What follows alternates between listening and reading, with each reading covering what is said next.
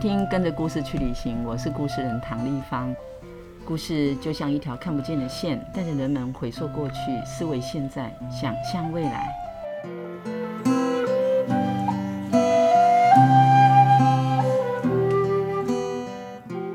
跟着故事去旅行这个 podcast 节目制作呢，是为了云林故事人协会进驻了一百零二岁的云林故事馆。这十五年来，我们出版了一百多本的素人绘本，这些鲜为人知的精彩故事，包括在地文化、产业、生态以及自己的生命历程。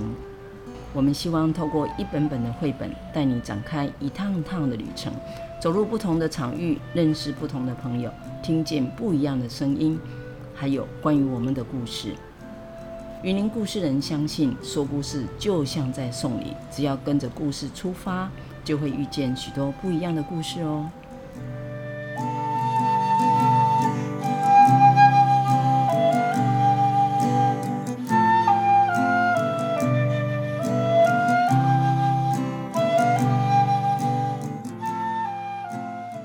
故事人就像一座桥。把已知跟未知、过去跟未来串联在一起，而摆渡人呢？摆渡人就是把人从一个点到下一点连接、陪伴，甚至于在这个过程里面有更多的成长。我们今天 Podcast 要大家一起来探索故事跟文化摆渡人之间到底擦撞出什么样的火花。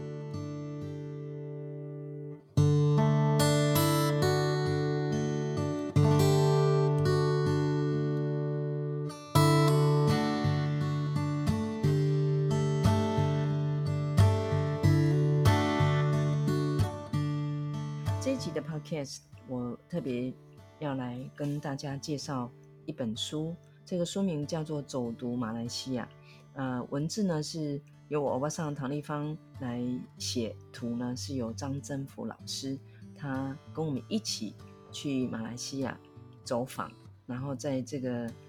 呃交流走读的过程所记录下来的观点。那在这里这一集呢，啊、我们有特别邀到。刘启辉，马来西亚人参与我们这个 podcast 的录制。啊、启辉呢，他毕业于马来西亚的中英艺术学院，主修版画，曾经啊、办过很多的个展，包括在台湾，也在马来西亚，到过欧洲如法国啊，其他的地方。启辉老师他跟他的太太呢黄秀娟一起成立了摆渡人艺术空间，从事艺术的教育工作。二十多年了啊，就是带着年轻的朋友一起透过艺术来推广美术教育他，他啊不遗余力哦，而且呢也是一个很会说故事、创作故事的一个达人。启辉老师呢有参与的创作作品，包括走我们去看海龟，发现雨林，走进红树林，还有太阳熊。他除了陪孩子们。这样走一段创作的路程，去认识自己以外，很重要是他希望能够推动生态的教育，然后透过更大型的艺术的装置，或者是啊这种用艺术来跟这个地方、跟环境的这个连接呢，做一个非常具体的串联，那就是生活。在这个过程中，我们云林故事馆呢，也从他的故事里面去感受到他的想象力。以及他透过艺术所能够表达的故事的啊、这些转译跟诠释的能力。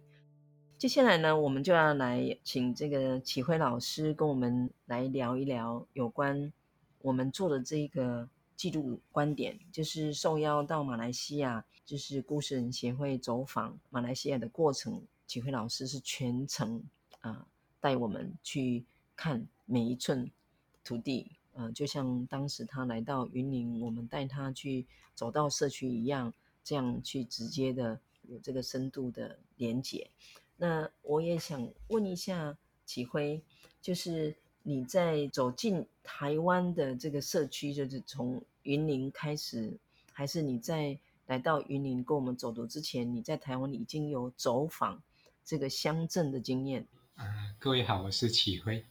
啊，就是之前我在二零一一年啊，很幸运的就是可以参加到故事人年会，在年会就是听到一个最震撼的消息，就是唐老师会骑着脚车就到不同的社区去讲啊当地的故事哈。后来我才发现，其实是当地人创作的一些绘本，然后。汤老师每年都会骑着脚车过去，然后我们也有机会陪伴汤老师到各个乡镇去。嗯，然后呃，第一次听各个社区啊、呃、的居民在讲述他们创作的故事的时候，给我很大的震撼，就是像茶山阿公这些啊、呃、用不完的家装，每一个故事都是呃很很啊窝心的，就是发自他们内心的。嗯，对，所以就给我们带来很多感动，然后过后也有机会陆续到台湾，到不同的社区，再搜索一些不同的资料、不同的故事，然后陆续创作了《云林山海经》，还有啊、呃，根据啊、呃、故事馆的一些绘本啊集集结而成的《故事一出》这两本绘本，嗯、然后再接下来就机缘巧合就是。因为在创作《云岭山海经》的时候，我们也有啊、呃、谈到啊、呃、邦格岛，还有一些马来西亚社区，是，所以唐老师你们就在这本书，我们也也因为你的关系，我们真的去追根究底的这个邦格岛的传说啊，哈，啊有非常传神的连接，嗯，嗯，所以就有了后来的走读马来西亚这样子。也许对台湾的听众呢，对邦格岛可能是陌生的。但这在马来西亚的人们，邦哥岛每一年都办一个海岛艺术季，是吗？印象中好像是。应该是隔年会办一次，就是在疫情之前。哦、后来这两年因为疫情的关系就没有了。嗯、它其实也是有啊、呃、一个邦哥岛居民，他离开邦哥岛到外面做生意，然后创业成功了，嗯、他就回到自己的社区，然后通过自己的啊。基金会的一些力量来办这个啊、呃、社区的艺术节这样子。我印象很深刻，就是我们去邦哥岛那一趟旅行。我的印象啊，就是我们那天去嗯、呃、走访这个邦哥岛的时候呢，有到社区拜访了一位大神。那他的家呢，外面还用那个铁栏杆还上了锁。啊，就是我们进去他们家之前，外面好像还要有一个这样的。门窗，然后才会进到他的家。我忍不住就问说：“为什么还要再建这一道门窗，把自己关在笼子里的感觉？”那个大臣就说：“是因为猴子，如果没有这么做，猴子都会跑到家里来。”啊，那个房子应该是建在比较靠近山坡的地方。对对。啊、然后我还记得我们之后还说，那个当地那个社区有很有名的冰球，所以。要带我们去品尝这些冰球，嗯、所以有一个阿伯啊，啊、哦，他在做这个冰球。那因为他是要用手去把那个剉冰哈，就是捏一捏捏成球形，然后再加上这些糖水啊，啊、哦，然后每个人就拿在手上这样吃。我印象非常深刻，还有点惊悚，就是我们拿了那个冰球要吃的时候，那个屋顶上就马上有声响，哎，这只猴子就咚咚咚咚咚咚跑过来，快速的从。各个不同的方向，就是走来也想来吃冰，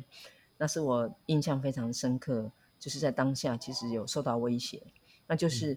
我们的生活啊、呃，跟这个本来野野生的动物，就好像在空间跟物质上面有一些竞争。那后来呢，就是因为这个经验，那天晚上我在四零零四咖啡馆讲故事的时候。就以这一个跟孩子们讨论为什么猴子会来，然后我还有印象，就是我们在路上走的时候有这个山猪，嗯，那这一些山猪或猴子，他们原本住的地方都是在比较山坡上啊，或是就不会到人居住的所在。那为什么这些动物会来？我跟小朋友们讨论，呃，切入一个观点，马来西亚的。垃圾分类这个部分没有像我们台湾做的这么彻底啊，台湾就会分干的、湿的，然后可能还做一些分类。那在马来西亚，很多生的厨余，嗯、跟垃圾啊，它不一定会有分类，我不知道你那时候有没有印象，就是我有跟孩子们讨论，就是说，如果我们把这些垃圾都有处理好，其实动物可能就不会来找我们。其实啊，马来西亚的很多海岛就是面对一个问题，就是垃圾问题，也。不一定说那个垃圾就是岛民丢下去的，也可能是其他地方的居民把垃圾丢进河里或水里，然后当涨潮的时候，垃圾就涨涨起来。这几年就是在邦哥岛，他们也有一群人在很积极的做垃圾的回收，然后可能通过把那个。啊，可以再循环使用的垃圾啊，拿到回收站，他们可以通过积分换一些礼物，这样子让居民可以习惯这个、哦、啊做法，这样子。嗯嗯，我跟政府到那个邦哥岛的这一个行程里头，那天晚上还蛮幸运的，我们有去看到那个蓝眼泪，你有印象吗？对，好，有。你可不可以说一说马来西亚人就蓝眼泪对你们来讲它是什么？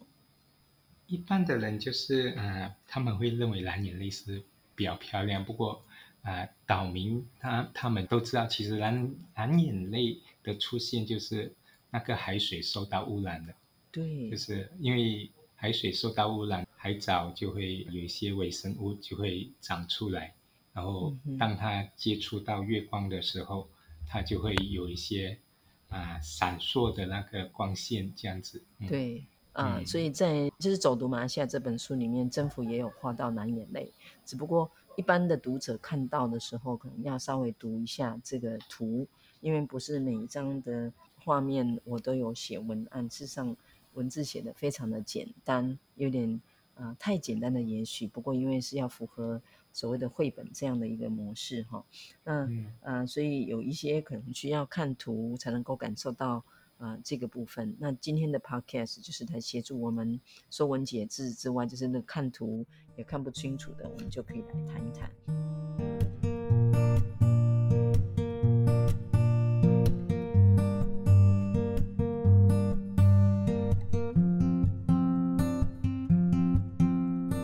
我记得启辉，你有带我们到槟城，嗯，然后那槟城的路上呢，我们事实上有去参加一个有机的。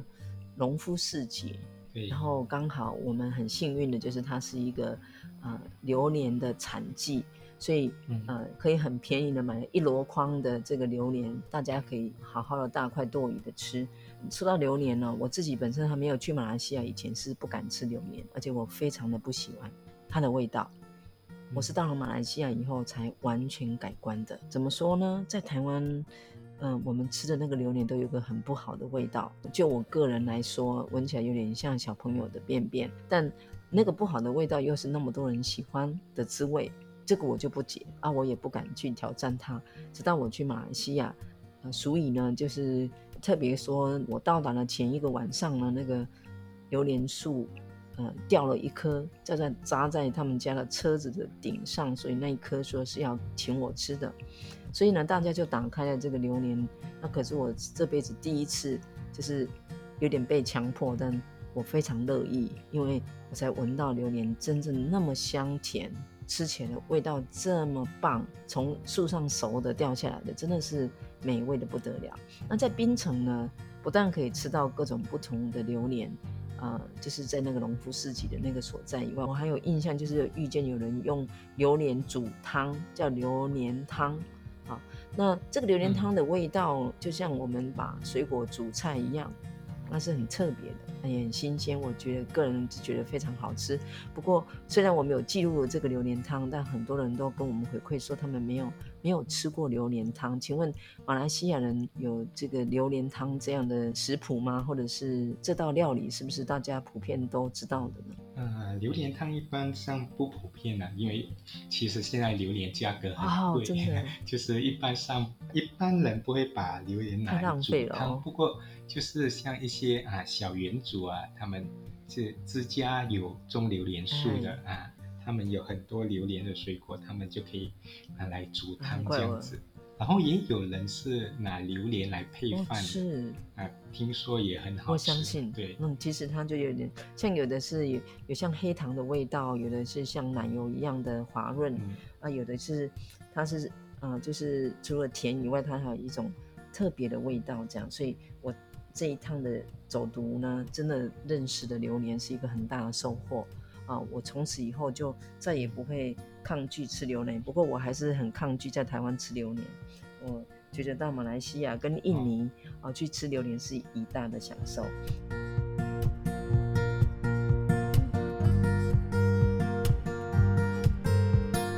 除了邦哥岛以外，我是印象深刻的，我们也曾经到过十八丁。我后来才知道说，我们在十八丁说故事的那个空间，事实上是很多年前在台湾的中原大学有一个玉兆清老师，他是建筑系的老师，然后带着他的学生一起到十八丁，然后呃跟大家就是介绍了有关如何用社区营造的观点去。爬书填填掉他们社区的种种，然后规划出就是未来十八丁想要呃开发成为什么样子。那个地方的人们好像都住在船上，还是那种高脚屋的所在，对吗？那个地方的人都啊住在高脚屋，因为那边出去就是靠海了，所以就十八丁它就是比较容易有涨潮退潮。所以他们的房子都是在高脚屋的，不过那边的高脚屋是有连接陆地的，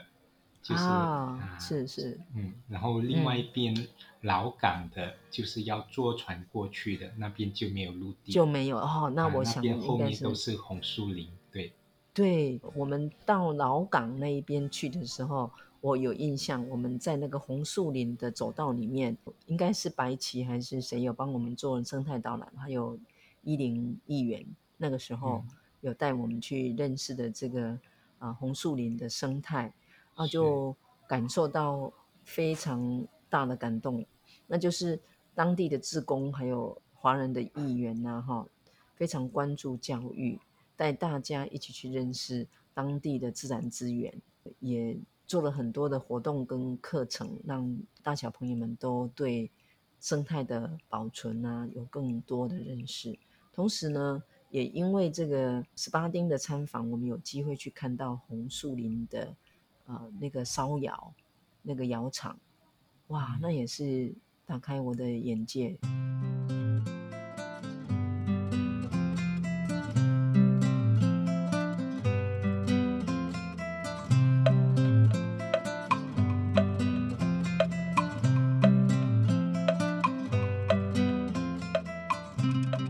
这本书里面有提到马来人的婚礼啊，还有他们斋戒月啊，以及马来人、印度人跟华人他们在生活上面的一些，呃，应该是说，呃，从一个比较刻板的呃那个观点去说，哦，马来人他们会做哪一类的事情，呃，印度人他们的早餐是什么样子，而华人呃生活里面还会有。比如说养猫啊，然后也会有音乐会之类。那不晓得你在看我们，就是我跟曾老师创作的这一本书，有没有什么地方啊、呃，让你觉得我们不是非常的清楚马来文化，或者你有没有什么地方是因为我们的观点让你呃有一点那个惊讶？其实也很感激走这次的走读马来西亚，因为跟着唐老师你们一起。啊，去每个社区，我们因为到每个社区，我们都是拜托当地的朋友带我们去认识社区的一些特色的地方，像到八达岭是那个啊，对，施玉妍的家，跟他们一起在开斋之后用餐，我们也是第一次体验。像到佛罗山贝去啊参观那个豆蔻园，也是第一次体验。到是啊市集去品尝槟榔。如果你们没有来，我们也不会去品尝槟榔。真的哦，印度人豆蔻槟榔，而且我们也那时候才知道，他们印度人婚礼之前，那新郎都会用那槟榔来让口气更加清新，这样子。哇，很多很多这样的经验都是因为这次走读，我们才有新的发现，这样子。哇，我也觉得非常荣幸，有机会去体验。我真的不知道这是第一次，我才从你口中知道说，原来对你来讲也是第一次哦。啊，因为。其实马来西亚是一个很多元种族的社会，虽然我们都知道啊、呃、别的种族的一些习俗，不过真正的要跟他们一起用餐那些，还是需要有些机缘吧。对对，而且我们后来还甚至于去到那个安娜他们家，那他社区的那些马来人在他们的客厅，虽然有点拥挤，人很多，但那感觉真的是非常的特别哈、嗯，就是世界一家这样。那也因为这样，我们对马来文化有多了一些的认识。老实说，我真觉得也蛮幸运的，因为。如果没有你跟马来西亚的朋友们的这种细心的安排下，我们可能也没有机会，就是去认识，呃，这么样一直都在生活里面、文化里都在的，但是鲜为人知。那这本书里面，呃，有写了一些桥段，嗯、呃，就像你刚才说的豆蔻啊，其实我们台湾人对豆蔻不是很清楚。虽然豆蔻可以吃、可以抹，呃，可以做很多很多的用途。那如果我们请那个。听到这个 podcast 的朋友们，啊、呃，来信告诉我们说，你有曾经用豆蔻在生活里面做了哪些事？恐怕很多人都会问说，豆蔻是什么？我记得那个豆蔻，呃，是一个华人他呃经营的一个厂，那他也很用心的把豆蔻做成豆蔻油啊、豆蔻糖啊，啊，然后告诉我们豆蔻有些什么样的药用或食用的啊一些功能。这个走读啊，对我们来说真的是。呃，有很大的这个收获，因为我们如果没有到故事现场，我们就没有机会有这么多深刻的理解。景辉老师，我们到那个豆蔻园的时候，嗯，我记得那个整山的，哦，你带我们去看那个整山的豆蔻，有非常惊悚的画面，我不知道你记不记得？那就是我只要一抬头，转一个弯，就看见一条蛇挂在树上。哦，蛇好多哦，为什么豆蔻跟蛇这么好？其实呃，像那个佛罗山贝的榴莲园或者豆蔻园，他们都啊、呃、比较推崇那个比较有机的耕法，所以他们都不会撒很多农药，就是，是所以很多啊、呃、大自然的那个动物都会在那边生存。所以像我们去榴莲园也是看到很多蛇的样子。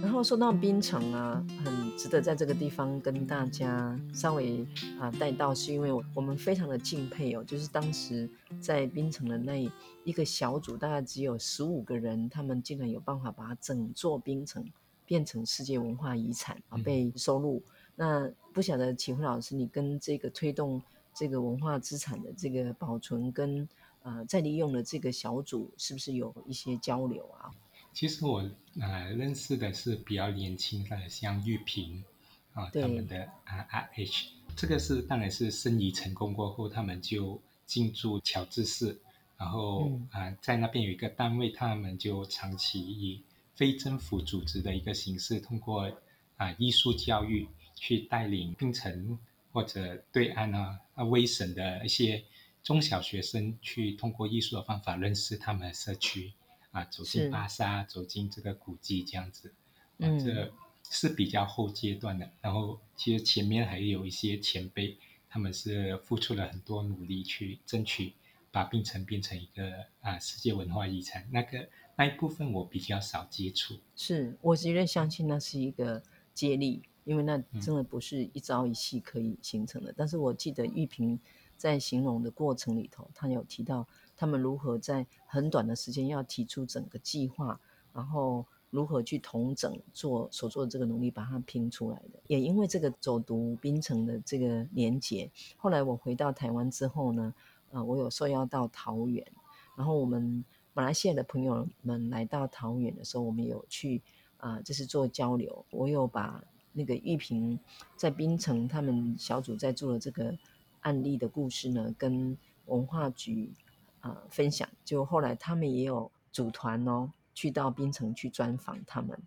啊，所以我们的走读有双向的发展，一部分就是我们台湾这里也会有一些扩散，然后我相信，呃，就是在马来西亚一样的，原本不认识的资源社区里面的伙伴，也因为这一次可能有一些的串联跟连接啊，包括说八达岭市。啊，然后跟这个雪兰州的呃议会议员，好，然后各个社区之间，呃，有一次我们做那个闭门会议的时候，有提及说，哦，八大陵是他们想要做城市的这个停车，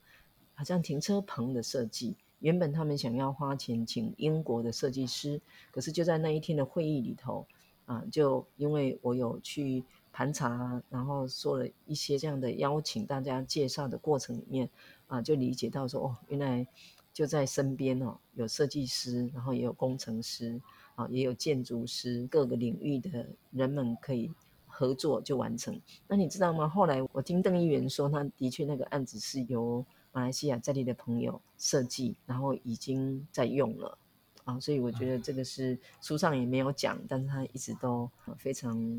有影响的。然后这些深刻的，或者是说这些具有影响力的部分呢，都不是只仅止于书本啊。希望今天我们在这个过程里头，呃，能够让大家更有办法去具体的连接跟想象。那对我个人来讲哦，就是这一次。到马来西亚去走读，啊、我有非常多的反省。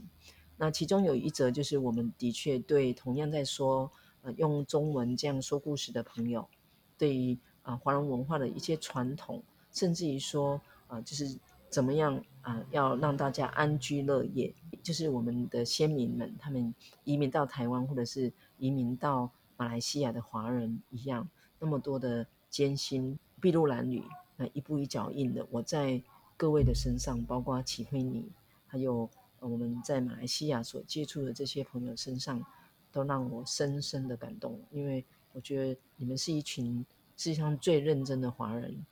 想尽所有的办法，浑身解数的要把华人文化的传统跟它最美好的继续传承下来。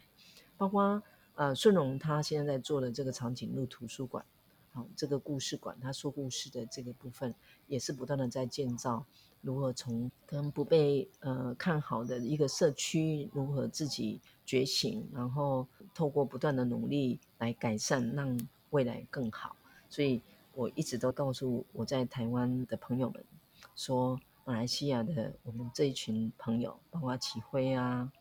啊顺荣啊、孙老师啊，还有。有顺邓议员，就是我我们所接触的这些朋友们，都是非常值得我们尊敬，然后学习的对象。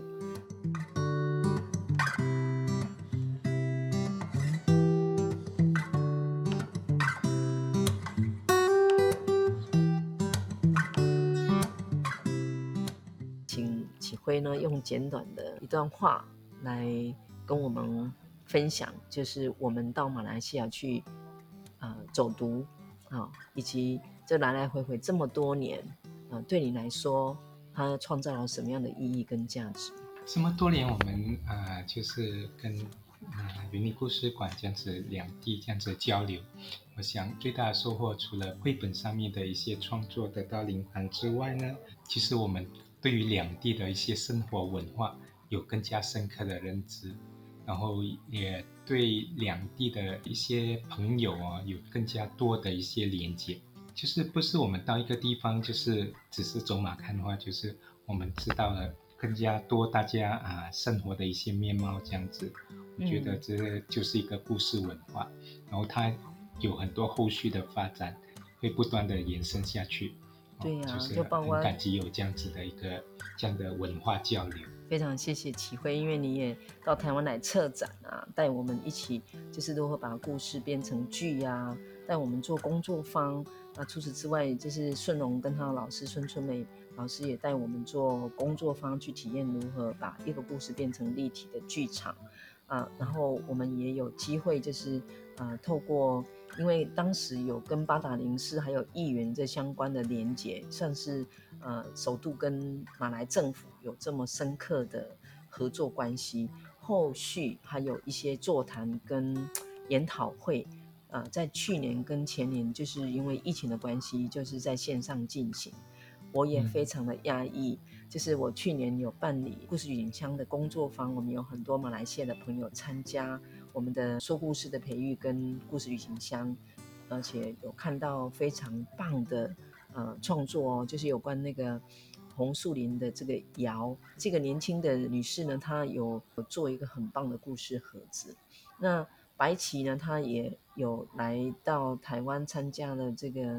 啊、呃、荒野协会他受邀也发表，同时有做老港是我家的故事旅行箱。然后我在这里要特别说，你一定要帮我转达给马来西亚的朋友说，故事真的是一条看不见的线。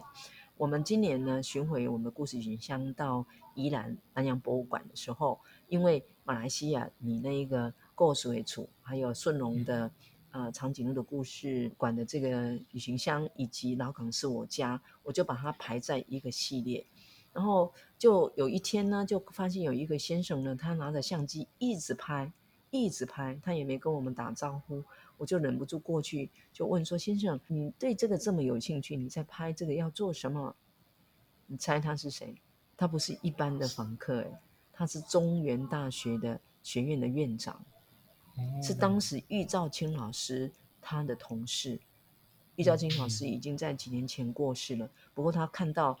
那个老港十八丁，他看到马来西亚，他就说：“我的天哪！”就是他们当年就是那一群人到马来西亚去啊、跟大家分享这个概念。然后他现在看到这个故事旅行箱，就像回家一样。这一些的连接，如果不是因为我们有这个。因缘际会的巧合遇见了，我们就不知道原来，嗯、呃，走读还有故事，还有这样的交流，竟然会蹦出这么多的火花。好，那我相信这只不过我们看见的冰山一角，应该还有更多值得我们期待。今天非常谢谢启辉老师哈，接受我们的邀请，一起来谈啊、呃，走读马来西亚这本书。如何在这个简短的这个图文去看到两个文化不同，以及我们在共同做同样的事情，这样的美好。再一次谢谢启辉老师。这一集要特别感谢呃玉山文教基金会的赞助播出，跟着故事去旅行。我们下次再见喽！再见。